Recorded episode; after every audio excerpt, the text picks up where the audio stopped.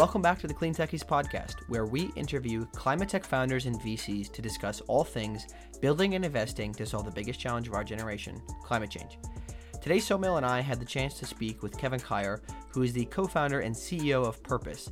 I originally thought it was pronounced Pyrpose, but it's Purpose P Y R P O S E. They are building a direct lending platform that, using the crowdfunding laws, allows individuals to make a return by lending directly to companies creating clean solutions in the emerging markets. They focus on emerging markets because of how high the cost of capital is and the unwillingness of large lending institutions to operate in those markets currently. Kevin has a really interesting background working with the likes of Yahoo as an internet marketing specialist, so he offered a few insights on their roadmap of going directly to consumers initially. He had some great advice for setting up your founding team, how to identify product market fit, including applying the climate lens, and he shared a few thoughts on the way climate and blockchain people are starting to work together. Lots of really great stuff here, and also super fascinating business model. Enjoy the episode. All right, welcome, uh, welcome to the show, Kevin. How's it going? Pretty good, man. Good to see you.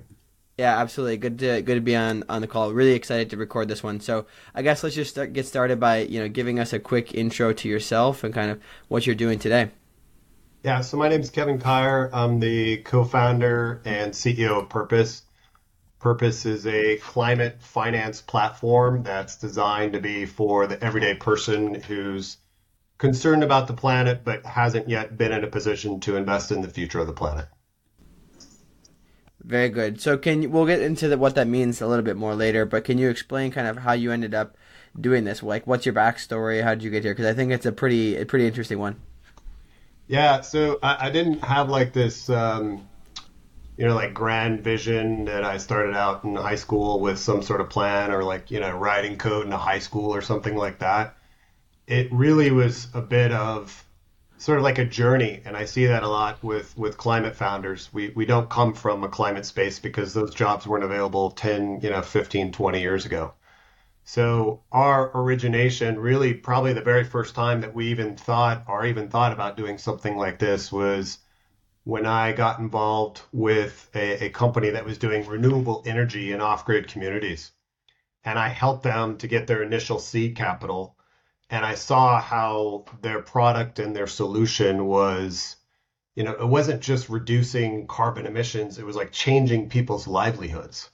And that was a little over 10 years ago. And, and funny enough, that's when I was working at Yahoo, where I was, you know, optimizing algorithms and monetizing pixels. And I just couldn't figure out where was the money in this. You know, how how does somebody do good on the planet and then make a return? And then fast forward about 10 odd years and a couple of startups after that, where again, I'm just, you know, optimizing pixels and algorithms for varying different causes. And I started getting into the impact sector here in Geneva. And in Geneva, it's huge on the SDGs. Like the businesses know about it, the kids in the school know about it. And as I was working with this impact accelerator and then eventually started running the impact accelerator, I've started to see that blend of profit and purpose. Um, and then, you know, there's a longer version we could potentially get into later if it's of interest, but like how it eventually came to creating purpose was really, it was the network. You know, it was a bunch of us that had similar sort of different ideas coming from different angles and trying to figure out why aren't we doing enough funding in climate um, who's doing the funding today? What are the problems with all of that? And then is there a, a technology or solution that solves for that? Impact brands represent the choice to live our lives in alignment with planetary action and our values to preserve our amazing home for generations to come. Be it through solar panels, how you travel, where you're sourcing your materials, the choices we make matter. And I know you know that if you're listening to this podcast. My name is Anna Konstantinova, and I'm on a mission to make impact brands our next paradigm. I believe that marketing can be used for us rather than against us, and I want to help you build the best brand possible so we can all pour our strength into solving the biggest issue of our time. Whether you're a founder or an investor representing portfolio companies, let's work together to make sure your brand is seen, heard, and remembered the way it deserves to be. And as a thank you to the Clean Techies community, I'm offering 20% off my newest launch, Branding Sessions, with code CLEANTECHIES, one word. We'll take 60 or 90 minutes to solve one specific problem, whether it be a naming issue, strategy development, business growth, or beyond. Let's put our minds together and move forward with renewed energy. Can't wait to hear what you're working on. Find me at anako.co. That's A N N A K O dot C O. Talk soon. And, and is anybody doing a good job at that today? So that was kind of like the the starting point, but I've now rambled for a bit, so maybe maybe we should dig into it. No, I I don't think the the rambling is super helpful because actually one thing it brought up an interesting point. So you talked about your background and your foundation in Switzerland. Um, and so the startup communities in different areas we know differs widely. So based on the innovation ecosystem you were in, especially as an accelerator, what do you think are the biggest problems people are focusing on? Just as a sort of a background to set the scene, were you entering a space that people were asking questions about, but didn't really know a lot about? Was it a heavily hot topic? What kind of space was the, you know, carbon finance, carbon footprinting at the time? Um, carbon climate related. So this is going back five years ago. Definitely was starting to be a topic, right? I would say things kind of, I feel like truly kicked off sort of 10 ish years ago. And then here in Geneva, like people know when you say SDGs what they mean, and like some of them are like super memorized. When it comes to the companies, there's that side. But then from a capital perspective, five years ago, and, and this is part of the challenge and, and why we're doing what we're doing, is that I felt the it, it was it was just too niche. Like impact investing is relatively niche, even if you see, you know, a trillion a year flowing into it out of the hundred trillion globally. But then climate was like this other sub niche of it. And so I think there just wasn't enough understanding of what are the problems, how do we solve for these problems. I came across a lot of companies that were were treating climate as a like a donation, right? So you're you you care about the climate, so here I'm gonna I'm gonna siphon off a portion of my income, and that can be through my daily habits, or that can be through my bank, or that can be when I'm making a purchase, I round up. And I felt like that's that's just little pennies dropping in and of course if you get you know hundreds of millions of people doing it that's great but there's just there's just not enough scale so it was it was getting started but the knowledge gap was was rather large rather large for sure hey there are you building a climate tech business and looking for very specialized talent consider reaching out to our sponsors nextwave partners NextWave are experts in talent acquisition, recruitment, and retention across the climate tech, renewables, and ESG spaces globally. So if your team is growing or you're looking to make a career change yourself, feel free to reach out to NextWave at next-wavepartners.com or reach out to one of their consultants directly via their LinkedIn page. Okay, interesting. Yeah, that that is really fascinating to hear the the the timing and the the way people looked at it at the time. Um, I am curious, you know, to go, to go further into now what you're doing. Can you kind of really walk us through what exactly is is purpose doing and by the way I, have also disclaimed i thought it was pyrpose uh, until until you said it uh, so so what is purpose doing and um, you know walk us through the exact like mechanics of how it works yeah um, i'm glad that it, it made you uh, think about how to say it that was that was intentional there's this whole thing about our spelling um, and the Y in our logo, and the logos of Mobius, and there's this whole marketing story. But uh, we'll, again, we'll say that for some other day. Okay, so at its most simplistic form, and then we can dive down in each one of these rabbit holes. At its most simplest simplistic form, if you're a climate conscious consumer, which there are lots of them across Europe, like I feel very, very fortunate. 93% of Europeans see the climate as a serious issue. I'm from the States I don't know if either of you have ever seen anything 93% of the population of the US ever saying, yeah, we agree with that, right? So I really, I'm like super fortunate. I live in Switzerland. So let's start off with your climate conscious consumer. You have uh, disposable income. You are already doing things. So you're aware, right? You're not like, ah, is this thing real? Um, do I really believe I need to be doing something? So you're already doing things. And then what we're giving you access and the ability to do is to invest where your passion is, which is the climate. So then let's talk about what does that mean in terms of investing. So we looked at the realm of investing you could do. So you could go into the secondary market. The secondary market is bonds and shares, right? And you're not actually investing in that company. You're paying another investor for their shares. So we're like, well, that's not direct. So that's good. You know, there's shareholder activism, there's people doing things of that nature. But what we really wanted to do is make sure that the capital had a direct connection, your individual capital had a direct connection to reducing future carbon emissions. No obfuscating in the middle, no middleman doing something, this, that, and the other, and you're trying to figure out, did I really do something good for the planet? So then it came down to what is the structure? And the structure is lending working capital to small, medium sized enterprises.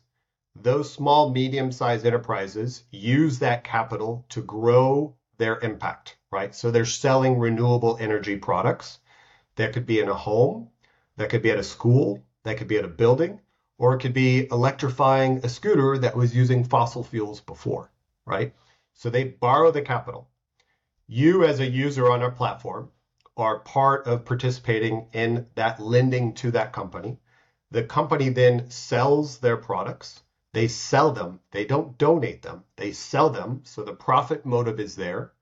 Then, as that profit motive comes back and there's interest on the money that's been borrowed, Pyrpose participates in the interest, as does the individual consumer. But the part that's different, there's a handful of uh, lending platforms out there today. The part that's different for us is that we track everything through blockchain. And it's not like blockchain solves the world and suddenly because you have this consensus mechanism now everybody believes what you're doing is real right but a big part of it too is just that engagement so like if you were to go out and buy a share of a company today are you going to have direct connection to that ceo are you going to be able to have an ama with them? Are you going to be able to ask them questions and get videos and pictures throughout the month that sees what they're doing? Yeah, maybe if you followed them on instagram and you get lucky and they respond to one of your notes. But the idea being that you have a human to human connection, not only with the individuals, the trailblazers doing the, the hard work on the ground, but then the, the communities and the people that are, are getting these solutions. So then we get to the community aspect of it. And for us, again, we analyzed all the different solutions that could be out there. And our entry point is to go into, and we are, uh, emerging markets. So emerging markets are often the markets that get hit the most by climate change. And they're also the markets that when you transition somebody from traditional fossil fuels for energy, for light, then when you move them up to clean and renewable sources of energy, not only are you doing something for the planet, you're changing their livelihoods. So you're improving their health because there's no fumes from the kerosene. You're saving them money because they're not buying kerosene. You're often helping young children get better grades because you can imagine if you had to study by, you know, a burning stick or a candle or kerosene versus if you had a solar lamp sitting at your desk. We all know which one's easier, right? So for us, it's the greatest need the greatest, you know, I almost call it like a, a, carbon plus. You know, hey, I removed X amount of metric tons, future uh, uh, carbon, but I've also done this to improve people's livelihoods. So, in summary, you as the individual have the ability to have a direct investment into climate SMEs. You get a return. As that money is being used, you directly see through videos, chats, AMAs, and of course, an impact report provided by a third party, not by us, that shows okay, your capital is aligned to your values, and you are now making a real tangible difference towards the planet and, of course, the livelihood aspect as well. Hey there, thanks for listening to this episode. If you made it this far, it's likely that you're enjoying the show, so I wanted to ask your help. If you're enjoying it, please give us a review on Apple Podcasts and share with somebody in the same industry who might find this interesting. And if you're interested in getting summaries of these episodes, go subscribe to our newsletter that comes out on LinkedIn and Substack. Links can be found in the description. Thanks for your help in growing the reach of this show. So one thing I'm curious about is with this, is this all automated or are people going to need to like kind of like angels list almost like look at the opportunities and then make investments or is it just something that they put in and it will be taken care of for them? So there's um, so I've worked on on marketplaces um, most of my career. The way that we're approaching it, and, and I don't know if it's right, but it's it's based off of the experience I've had is you provide fewer options at the beginning and then as you progress then you provide that capability and that that that filtering concept right? So in the beginning it's sort of a a package deal. But then let's say silas we opened up um, a solution in new york city and you're like you know what? Developing markets are great but i really like to see something closer to me in my community or you know wherever you're based that is something that we want to be able to do and you should be able to invest in your own community you know energy transition. But for us it's it's it's an evolution. Right or wrong we're starting off with a package of emerging markets and then you know we could go we could go vertical on that we could go more risk less risk you know or maybe somebody has an affinity to schools and they don't care about you know, energy transition in buildings. And so they could select schools, right? Or maybe there's a, a, gender lens that people want to put on it. And they're like, look, I, I only care about female founders or, you know, whatever it may be. So it's at the beginning packaged simple. And then as time progresses, allowing that sort of, you know, mm-hmm. customization based off of what your objectives are. Yeah. No, I mean, I think that's actually quite interesting. The reason I was asking is because I, I would I would find it difficult to get people to be continually engaged if they have to go, you know, make the make the selection themselves versus just, you know, kind of letting the money go to work once they once they put the money in on a recurring basis or, or a one time basis. Yeah. So, anyways, I, I appreciate that. Yeah, that, that's the idea. I mean, we'll see. I mean, we're you know we just got out of our our private beta literally a week ago, so the the timing of this this conversation is awesome. Where I didn't I didn't work that out on on plan. Um, and you know we're seeing people coming in and we're starting to get the feedback on hey this worked this didn't work i don't understand this. You know you had a bug here you had a bug there. I mean it's it's a beta. Those things are going to happen. And so you mentioned having experience working with marketplaces in the past. Part of marketplaces is incentivizing both the buy and the buyer and the supplier side. Given that you're operating in a space like carbon and then tailoring to SMEs or SMBs. Is there anything you've learned from this experience that you weren't expecting going into it about the characteristics of the buyer um, or the seller in this in this dynamic? Uh, a lot, actually, and and that's the beauty of being in a in a beta, right? You you get the chance to kind of screw up a bit. Um, so the biggest surprise, so the buyer's the consumer in our situation, right? Um, the biggest surprise on the consumer side is the we, we went into this thinking like this is just like a next gen platform, so like millennials, Gen Z, and beyond.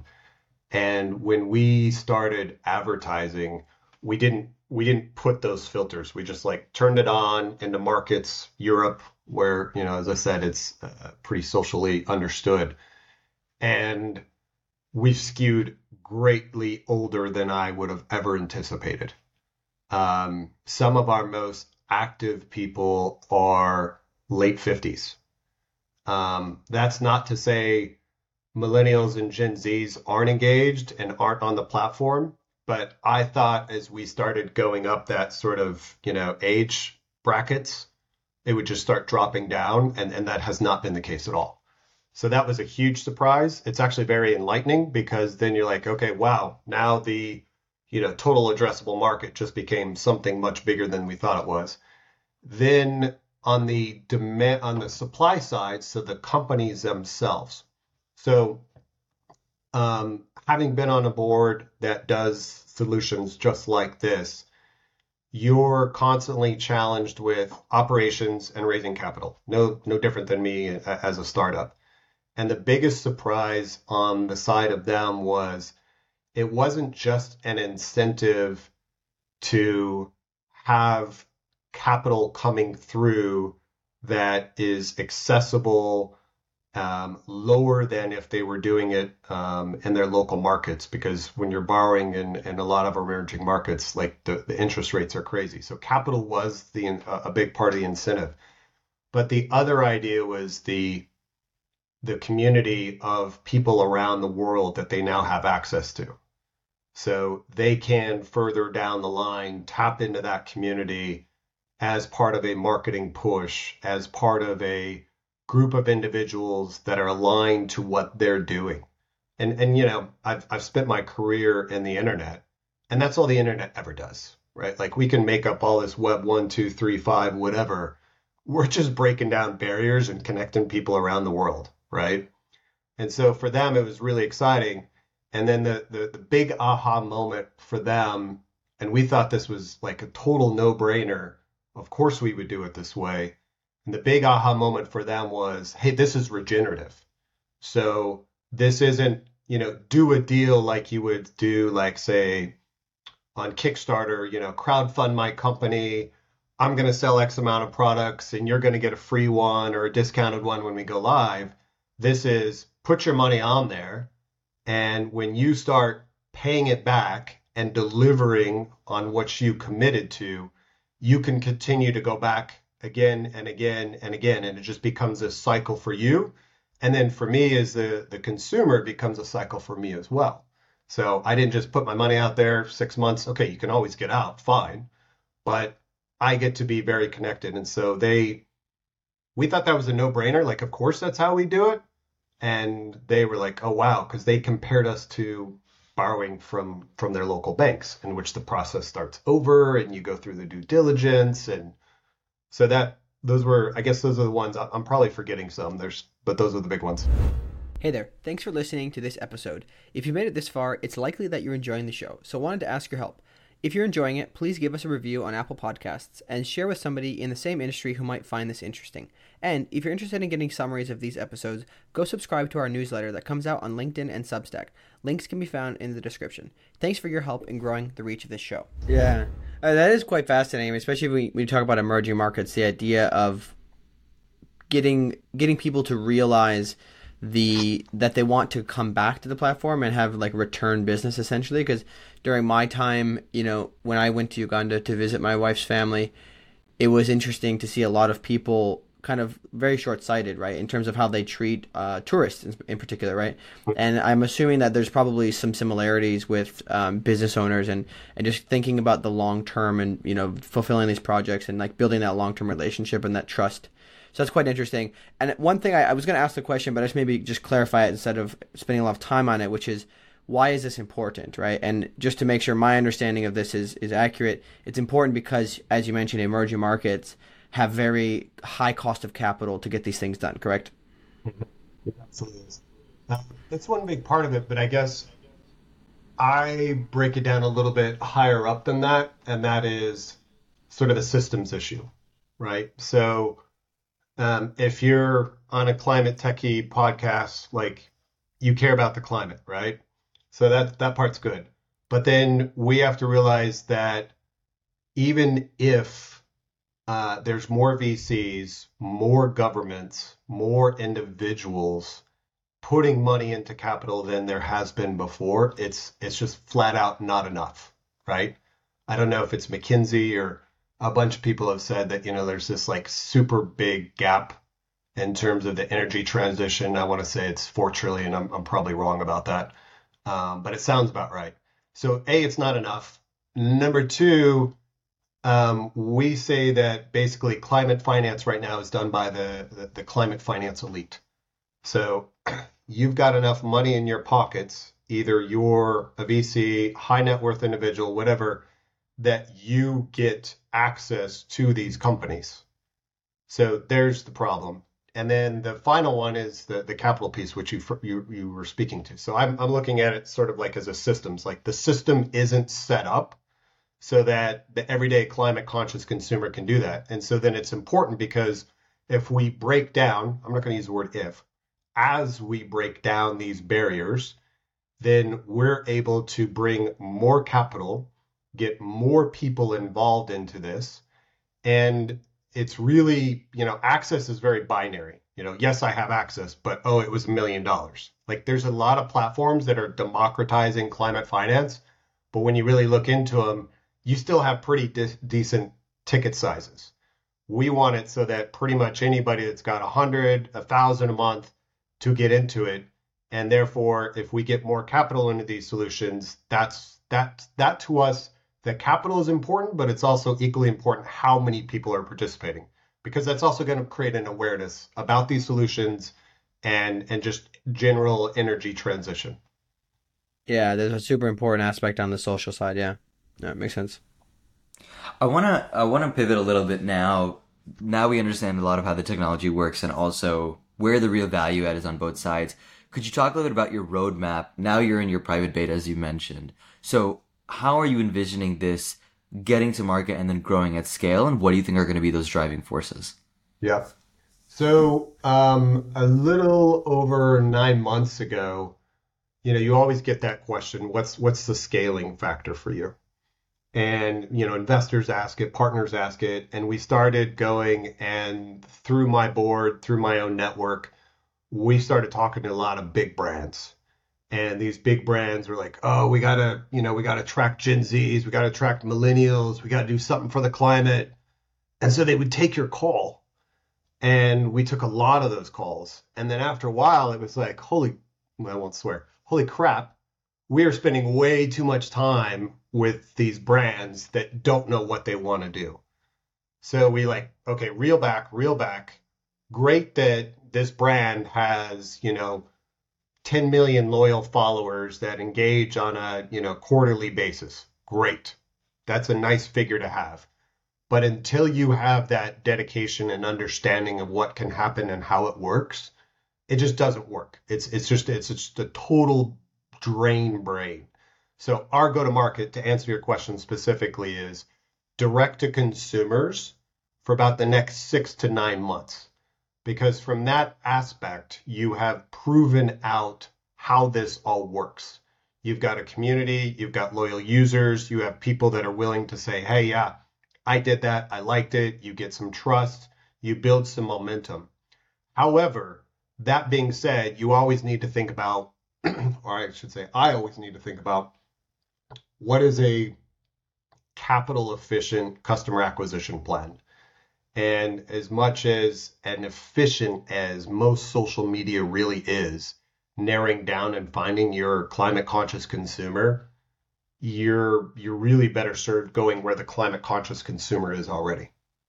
So that can be a website that's only selling climate conscious products, right? It can be a an advertisement in a section of a major publication that's completely focused on climate because if you're reading about it, you probably care about it, right?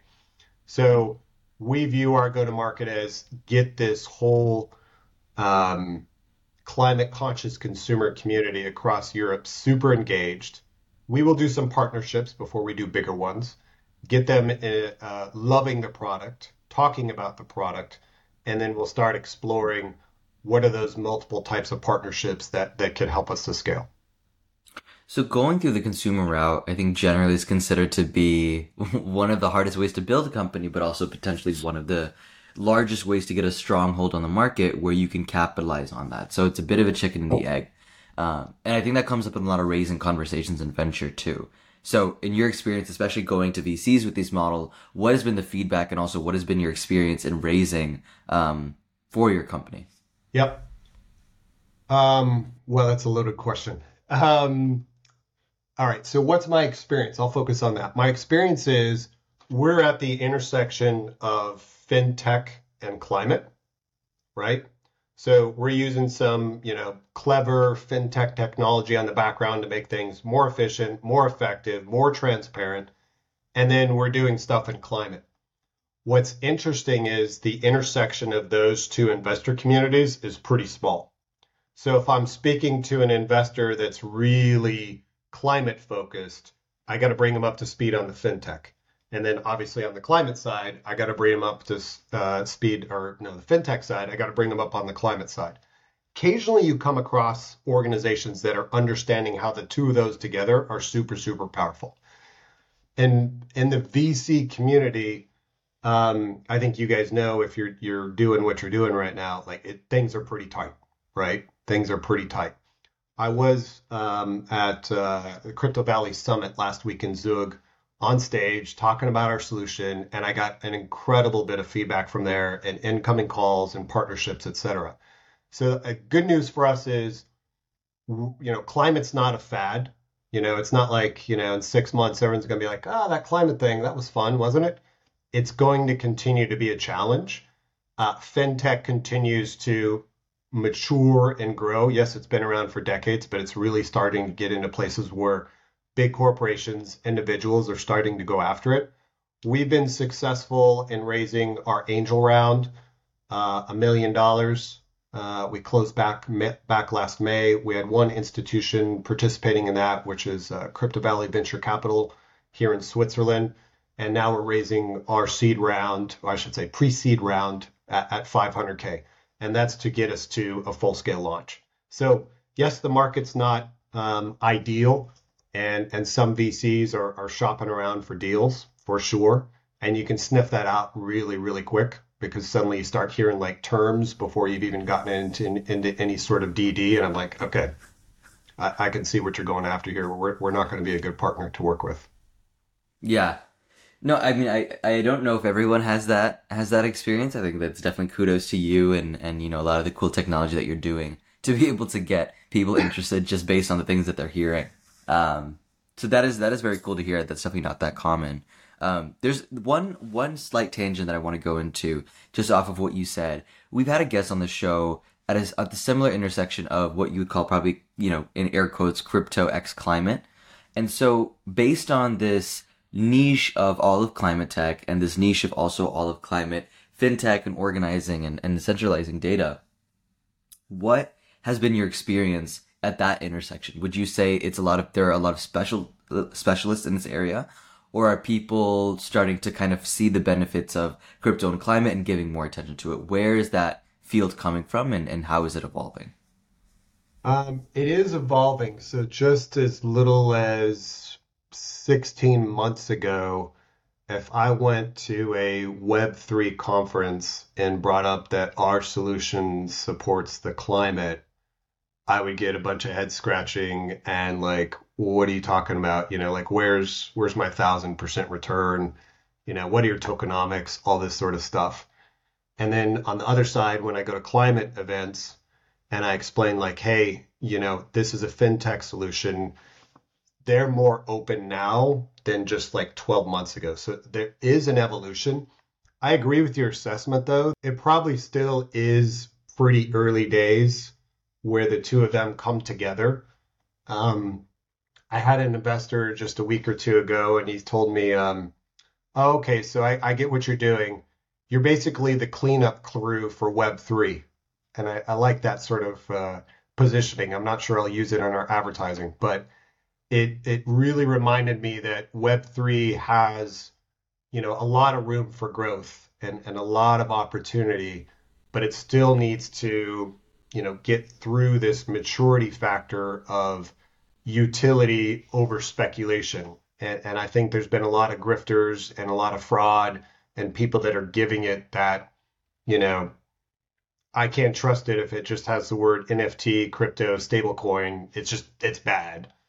And I think you're going to now see builders come out of this, especially in this market, where they provide real world utility and capability that anybody sees it and they go, okay, I, I, I can understand that. I mean, I understand everything that's going on in the background, but I feel like this is a solution I want to get behind. And and I think it's you know every builder I'm speaking to right now, it's like heads down building. Let's get through this you know next three maybe six months, um, and then you know pop out of that with a, a more efficient, more leaner organization that is ready for when the next you know sort of bull run starts. Mm-hmm. Yeah, I do find that quite interesting. I think that the reason a lot of people had such a terrible reaction to a lot of this stuff and you know at the intersection from especially from climate people looking at you know blockchain technologies is there was just so many there were so many grifters right? There's so many people in it but i heard something recently that was like anybody who's still working on that space after this terrible market for for you know crypto slash blockchain etc they are like genuinely they believe in the technology right? They're not just here to make a buck because the you know the the water has gone out right? The, there's no more there's no more uh, easy opportunities to make a quick buck. So I, I think that's pretty interesting. One thing i really i'm very fascinated by obviously with my, my my day job being in recruitment is is team right so vcs we talk to a lot they always say especially in the early stage team is a huge part uh, the founding team is a huge part of whether or not we'll make an investment. So could you speak to your experience on, you know, kind of getting a team around yourself, your co-founders, and how'd you go about finding them? And any advice there on on you know developing a founding team? Um, so I think every founder's got to they've got to just look very internally and understand where their own gaps are, and then say, okay, I can't do all of this um, even if I think I'm amazing at five of the seven elements I need, you still can't do all of it. And then after that, you figure out what those gaps are, where are you complementary, etc. The approach um, that we took, and, and it's not the most, I don't know, normal approach, one might say. Um, for me and my co-founder Oleg, like he comes from fintech. He's your, you know, typical CTO, wrote code since he was in high school he's very familiar with everything fintech, right? And I have this climate background, been on the board, marketplaces, digital stuff, was at Yahoo for a while. So we're super complementary. But then as you're you're thinking uh, the next three months, the next six months, the next 12 months, you got to hire people that fill in a gap.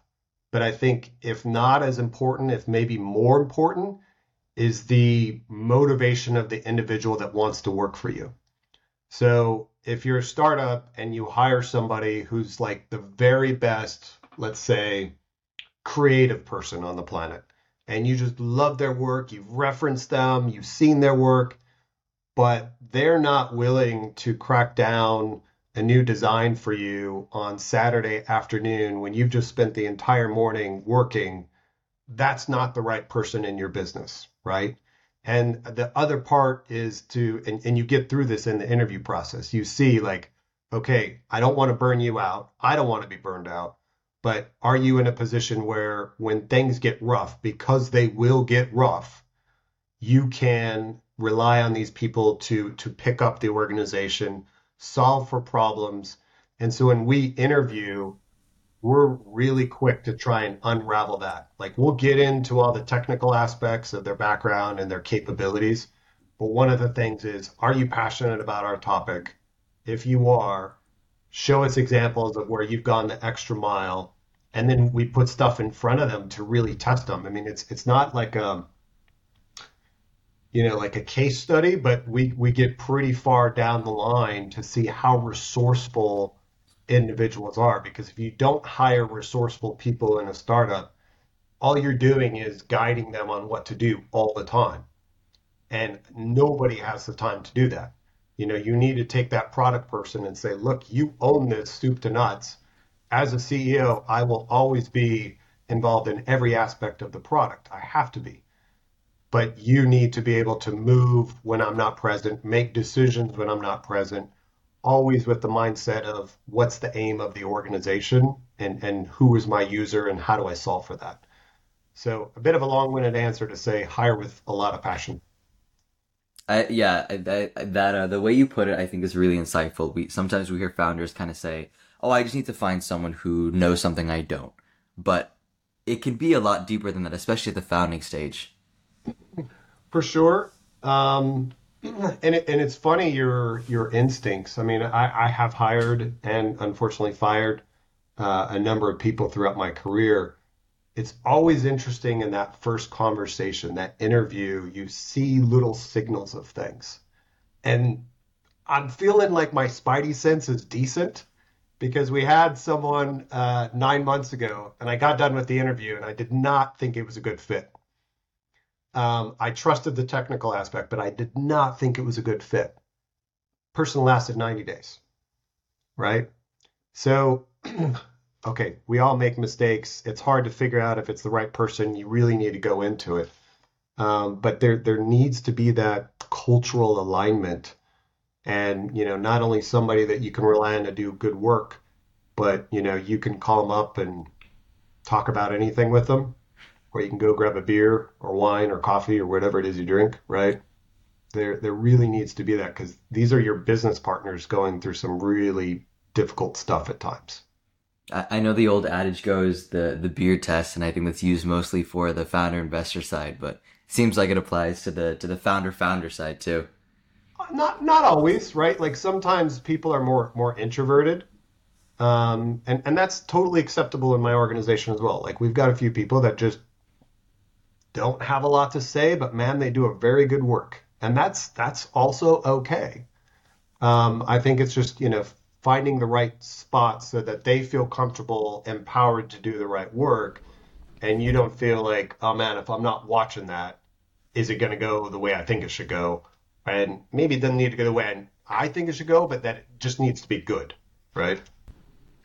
Yeah, I, this is super interesting. I mean, I'd really like to hear somebody else uh, saying this, but it's very important when you're talking about even just even if it's early stage employees or later on, understanding what is their motive and will they will they be willing to kind of do the work that we need to do, right? I, I have it in, my, in, in our team that we have people who, you know, they just like to show up and get things done. And I, I kind of tend to be that way. I'm, I'm here to get things done while I'm at work. Like, I wouldn't mind hanging out with everybody after work, but it's like I gotta I gotta come home and record the podcast, right? So you gotta have you gotta have the understanding of what are the the boundaries going to be, and I think it's sometimes or very often overlooked in the early early interview process of explaining what that's going to be. Um, but yeah, yeah, that that's great. I appreciate that. Yeah, yeah. It's a balance. It's a balance. One thing, one thing, I'm gonna put you on the spot here. You said five of the seven points, so it sounded like there might be a seven point checklist. Is there a, is there, is that an actual, is that hand wave, or is there an actual sort of metric you use for the things you're trying to cover in your team? Nah, it was, it was a hand wave. That's it. okay, was hoping we'd get lucky there, but so uh, the second follow up to that is, you know, finding people is half, if not more, the battle, right? Especially the type of person you're talking about is not only a subject matter expert, uh, but is also someone who is good at what they do enough to the point that they can be a decision maker, enough that they can be a thought leader and someone who takes initiative. Like you said, if you ever have to take a step back, they should be able to take a step forward. So, how do you find these people? Um, why don't I speak straight from what we've done? Um, we have primarily sourced through our network primarily and that comes with you know quite a bit of vetting that someone within the company knows somebody who worked with them for a long time and can really give a long duration of experience. Hey we were together for 6 years at this organization. This person was excellent at blah blah blah. These are the things I think that they needed to, you know, um, develop.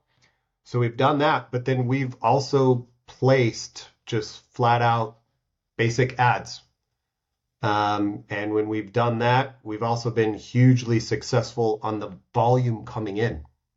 And, and, and in fact, I would even argue in an annoying way. So your inbox just starts flooding with these people because the way we write our description of our business, it's very passionate. You know, it's like, do you care about the climate? Do you want to do something about it? Do you have the skills to make blah, blah, blah, blah, blah, blah, blah? And you will naturally get very passionate people that are like, wow, um, you know, I just got done with my master's degree and I do care about that. Or I've been working at this, you know, luxury goods business for a while. And man, I don't give a crap about luxury goods, but I do care about the planet. And so you get these really heartfelt emails and reach outs on LinkedIn and, and other places. Um, but I, I can't I can't handle the volume of that, right? Thankfully, we're not hiring tons of people at the very moment, but um, in the next several months, we're gonna we're gonna need to figure out how to solve for that. Yeah, you could always you could always hire a recruiter. We'll take care of for you. Wink. I've heard there's a few a few good ones around. Uh, no, but I, I really appreciate that. I think it's actually quite interesting that the point you mentioned, just to, to touch on that, on the writing the job description. A lot of people just like kind of use this canned way of writing job descriptions, and it's so stupid. It doesn't really make a lot of sense, but you can make it readable and make it so that they're filtering themselves out because most people just have like the requirements on there and they look and the, the people are like ah i'm kind of like that and then they send in their application and then you have people who are just completely you know the wrong fit for it but you can through a really nice copywriting get people to self kind of uh, take themselves out of the process before Yeah. submitting yeah The the Uh, other side of that, Silas, that I find is funny is um, when you have a passionate job description and then you get like a chat GPT type response, I'm like, oh my God, like I can't believe you took the time to send hit the send button. You know, like you are you, you have filtered yourself out right away. Uh, man, there's so many people like that. Uh, it's unfortunate, but uh, we got to get more NPCs out of this uh, out of the situation. But we do really want, before we run out of time, to go over your advice for founders. So, can you talk about whether that's product finding product market fit, fundraising, go to market? We are, we already talked about talent. So, like, what are your most uh, kind of top pieces of advice to founders in the climate space? Let's talk about product market fit because without that, the rest doesn't matter. Um, I suppose we, if we got time, we can go into fundraising too. Um, product to market fit is you know, the obvious thing. Everybody, you know, PMF, you've got an acronym for it now, right? Um, I've been doing that for a long, long time, and I still am always learning. The biggest thing I think I would advise any founder is no matter how basic your idea is, and you maybe you haven't thought through all the different details, the fastest way to get yourself closer to product market fit, and I think this is a no-brainer and it's obvious, so I'm not sure I'm sharing anything new, but my experience is get something in front of human beings. Human beings that maybe you know, maybe you don't know. You know, don't ask your mom and dad because they're always going to tell you it's great. Um, but you know, go to those people that are critical thinkers. Maybe they know you, maybe they don't know you. And the sooner you start getting through that, the sooner you understand better what's your customer base? What are their needs? Where do they go? What do they like? You start learning who your competition is. I mean, even now, you know, a year long, beyond a year long with this business, I come across competitors every week. But then I realize they're not because I realize what they're doing is totally different. But in the eyes of the customer, we are. So it's it's a process that I always say if if you if you're asking yourself, then you don't have it, right? Do we know our customers? Do we have product market fit? And so my biggest advice is get it out there, get it quick, get data, sit in front of people. Um, like in our company, we we do what's called silent interviews. We have somebody holding the phone. It's a friend. It's a random person that's just willing to spend you know 10 minutes with you. And we say, can you use our our our product? But I'm not going to tell you anything. But please speak out loud. That sort of insight gets shared across engineering, marketing, product, everybody. And in doing so, you start to really narrow down because you cannot be everything to everyone. You know, you're not, you're not Coca-Cola. You must be very clear about who your customer base is, and the fastest way to get there is a, an, an early prototype, and then you iterate, you iterate, you iterate. So again, I I don't think there's anything novel in my my product to market feedback. I think I No, think that's That's said that. understood. I are there any particular things that you think about from a climate perspective, like when you're looking at product market fit? Because I know, you know, generally speaking, if you remove the climate lens, it's just okay. Do people want to buy your product? But given that it's a climate, uh, climate focus, are there other lenses you also per, kind of put on top of that? Say, well, maybe people want to buy it, but is it actually going to be impactful? Any other things that you would you would suggest there as well? Ooh, specific to climate. Yes. Um, you must recognize that the climate conscious consumer is weary right now. Um, and I say that with a, a, a global lens. And depending on how much of a climate nerd you are, you might even be more weary that the solution and the platform that you come on to is not doing what you think it's going to do. So this is actually something that, that like we're constantly working through. So the advice to the founder would be you need to ensure that you're providing trust um, without being a climate nerd. So I'll, I'll be super specific on that. We went through this because that's exactly what happened to us. So we were like super climate nerdy a year ago, and we were showing like these bubbles of CO2 footprints and explaining that's the size of your carbon footprint. Nobody had any clue what we were talking about. Like we thought it was so obvious, but we were climate nerds, right? Like we were like, no, no, no. See, at, at, at this temperature, that's what it would be. You know, it's bigger than the Eiffel Tower, but it's smaller than this. And people still didn't get it. So I think you've you've got to put things into terminology that someone who cares about the planet but isn't an expert can understand. And then the second part being is give them everything that they need to feel the trust of your solution. And there's varying levels of trust that people will look for. You know, it can be social validation, it can be brand affiliation. Um, you know, some people love the fact that we do a lot of our stuff. So what? You know, garbage in, garbage out. So I think you you have to understand that customer base and then think about what is the right level of climate, whatever it is you're building, and especially if it's like super innovative and you know people don't know what biochar is or whatever, you you just make it really simple for them and then explain in easy to understand terminology and provide that level of trust because in the end that's what it is. You're you're looking for that user to see your platform, trust you, and trust what you're doing is is going to make a real difference towards the climate. And and it's a it's a tough balance. Like it's it's our tough balance. I know we're we're we're sort of coming up on the the end of the show, so I want to ask probably the show favorite question, um, just to round it out. This one's a little bit different, but if you were forced to start a climate tech company today, so one that's different from Pyrpose, um, and not anything that's basically Pyrpose but renamed, um, what is the company that you would do? Uh, just generally speaking, maybe the problem space you're most passionate about or intrigued by outside of your current company. Um, this will sound totally cliche, but I wouldn't. Um, because I really looked at so many different climate solutions. Like I knew after my accelerator experience, I knew after being on the board, I knew after sitting down with uh, my board, my investors, like this was the solution I could get behind and I liked it. We've evolved. Like it, it hasn't always been exactly how it is now.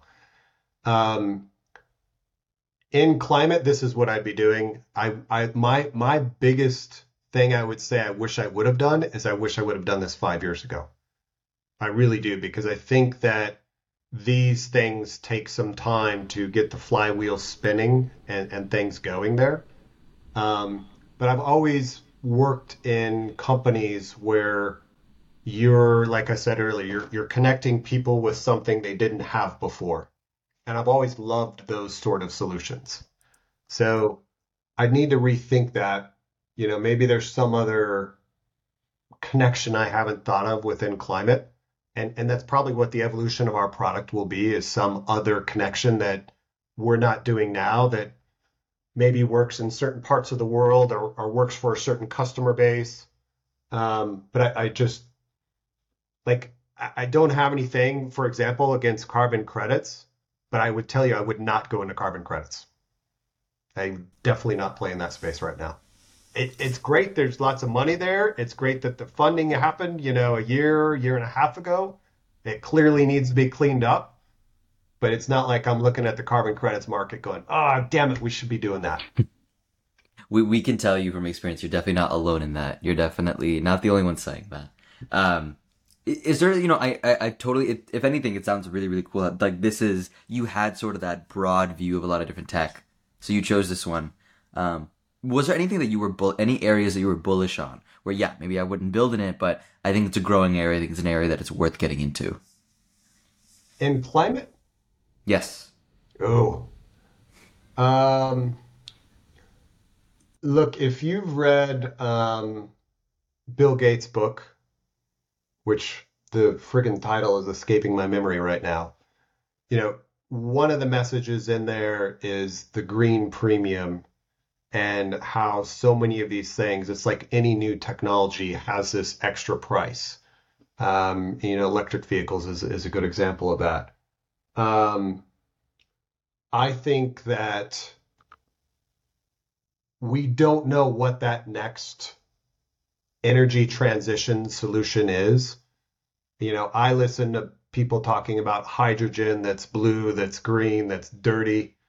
I don't understand all of it, but I continue. I'm like super climate uh, curious and sort of nerdy in that sense. So I go to these things and I learn about that, or like I didn't know what biochar was 12 months ago. So I, I think there's there's new stuff coming out there that needs that injection and needs innovators and and lots of capital to make the possibilities there for all of us to suddenly go like, yeah, of course I drive a biochar car. You know, like why wouldn't I? So I wish I knew what those things were, and I'm like super optimistic that the right smart people and the right smart capital is going to get into and make those things happen. And you know, maybe one day we're in a position at Pyrpose where we can help to get capital into those newer sort of things that can make a massive difference, but it's going to take some time to get there. Um, but you know, like, you know, energy transition is what's the problem, right? It's what 73, 75% of of the, you know, problem right now. So we've we've got to just Yeah. buckle down on that or or we're in trouble. Fair play. Well, I appreciate you sticking to your answer there. And I believe the book is, I believe it's How to Avoid a Climate Disaster, I think is what the title is. But, um, anyways, final thoughts, anything, any calls to action to the audience for you, you know, to end things up here? Yeah, um, one would be, you know, go to purposewithawhy.io, uh, give it a try. We are in beta. It needs, you know, users and, and feedback. Um, and you can always, I believe we have a little button where you can reach out to me if you're curious to know more about how we work and what we're, we're doing. And then I'd say everybody else that's in the climate space, like, keep up the good fight. You know, um, I love when I reach out to climate founders and they take my call. And and vice versa you know i'd say a couple times a week i learn about some other climate founder out there what they're doing and it's amazing how open the entire industry is. Like i met a guy a few weeks back called himself a space farmer and then i understood what he was doing. And i'm like man i am so inspired by you right? So i think anybody that's doing climate tech it's going to be a slog, but you're you're aligned to what we can all do. And what's going to be super cool is when a lot of these climate founders grow up and we're all like working together and helping each other. Who knows? Probably some mergers Yeah. and acquisitions down the I- line, right? I, I do think about that a lot. I think that's quite interesting. There's first of all a lot of people are very open, but also it's like the new Silicon Valley. Like there's all the old people who were they were there. They're the they have the big names and everything, and you see people like Chris Sacca who've transitioned to to climate now, and obviously he's going to be in both camps. But there's a lot of people who were not in the first camp, and I think that the way the thing I'm optimistic about is that climate, because of its alignment with ESG, will be a much more inclusive space and not just like this Silicon Valley kind of, you know, tech bros Winner, club. winner takes all. Yeah, where you have to be from the space, you have to grow up there. Hopefully, a little bit more distributed. Being somebody from the middle of nowhere in Wisconsin, that's something I think about. You know, hopefully, hopefully we have a chance at this stuff. So, anyways, I, I really do like that. So I appreciate you coming on, and it's been it's been a pleasure. Hey, thanks for having me, guys. Super cool. I enjoyed it as well.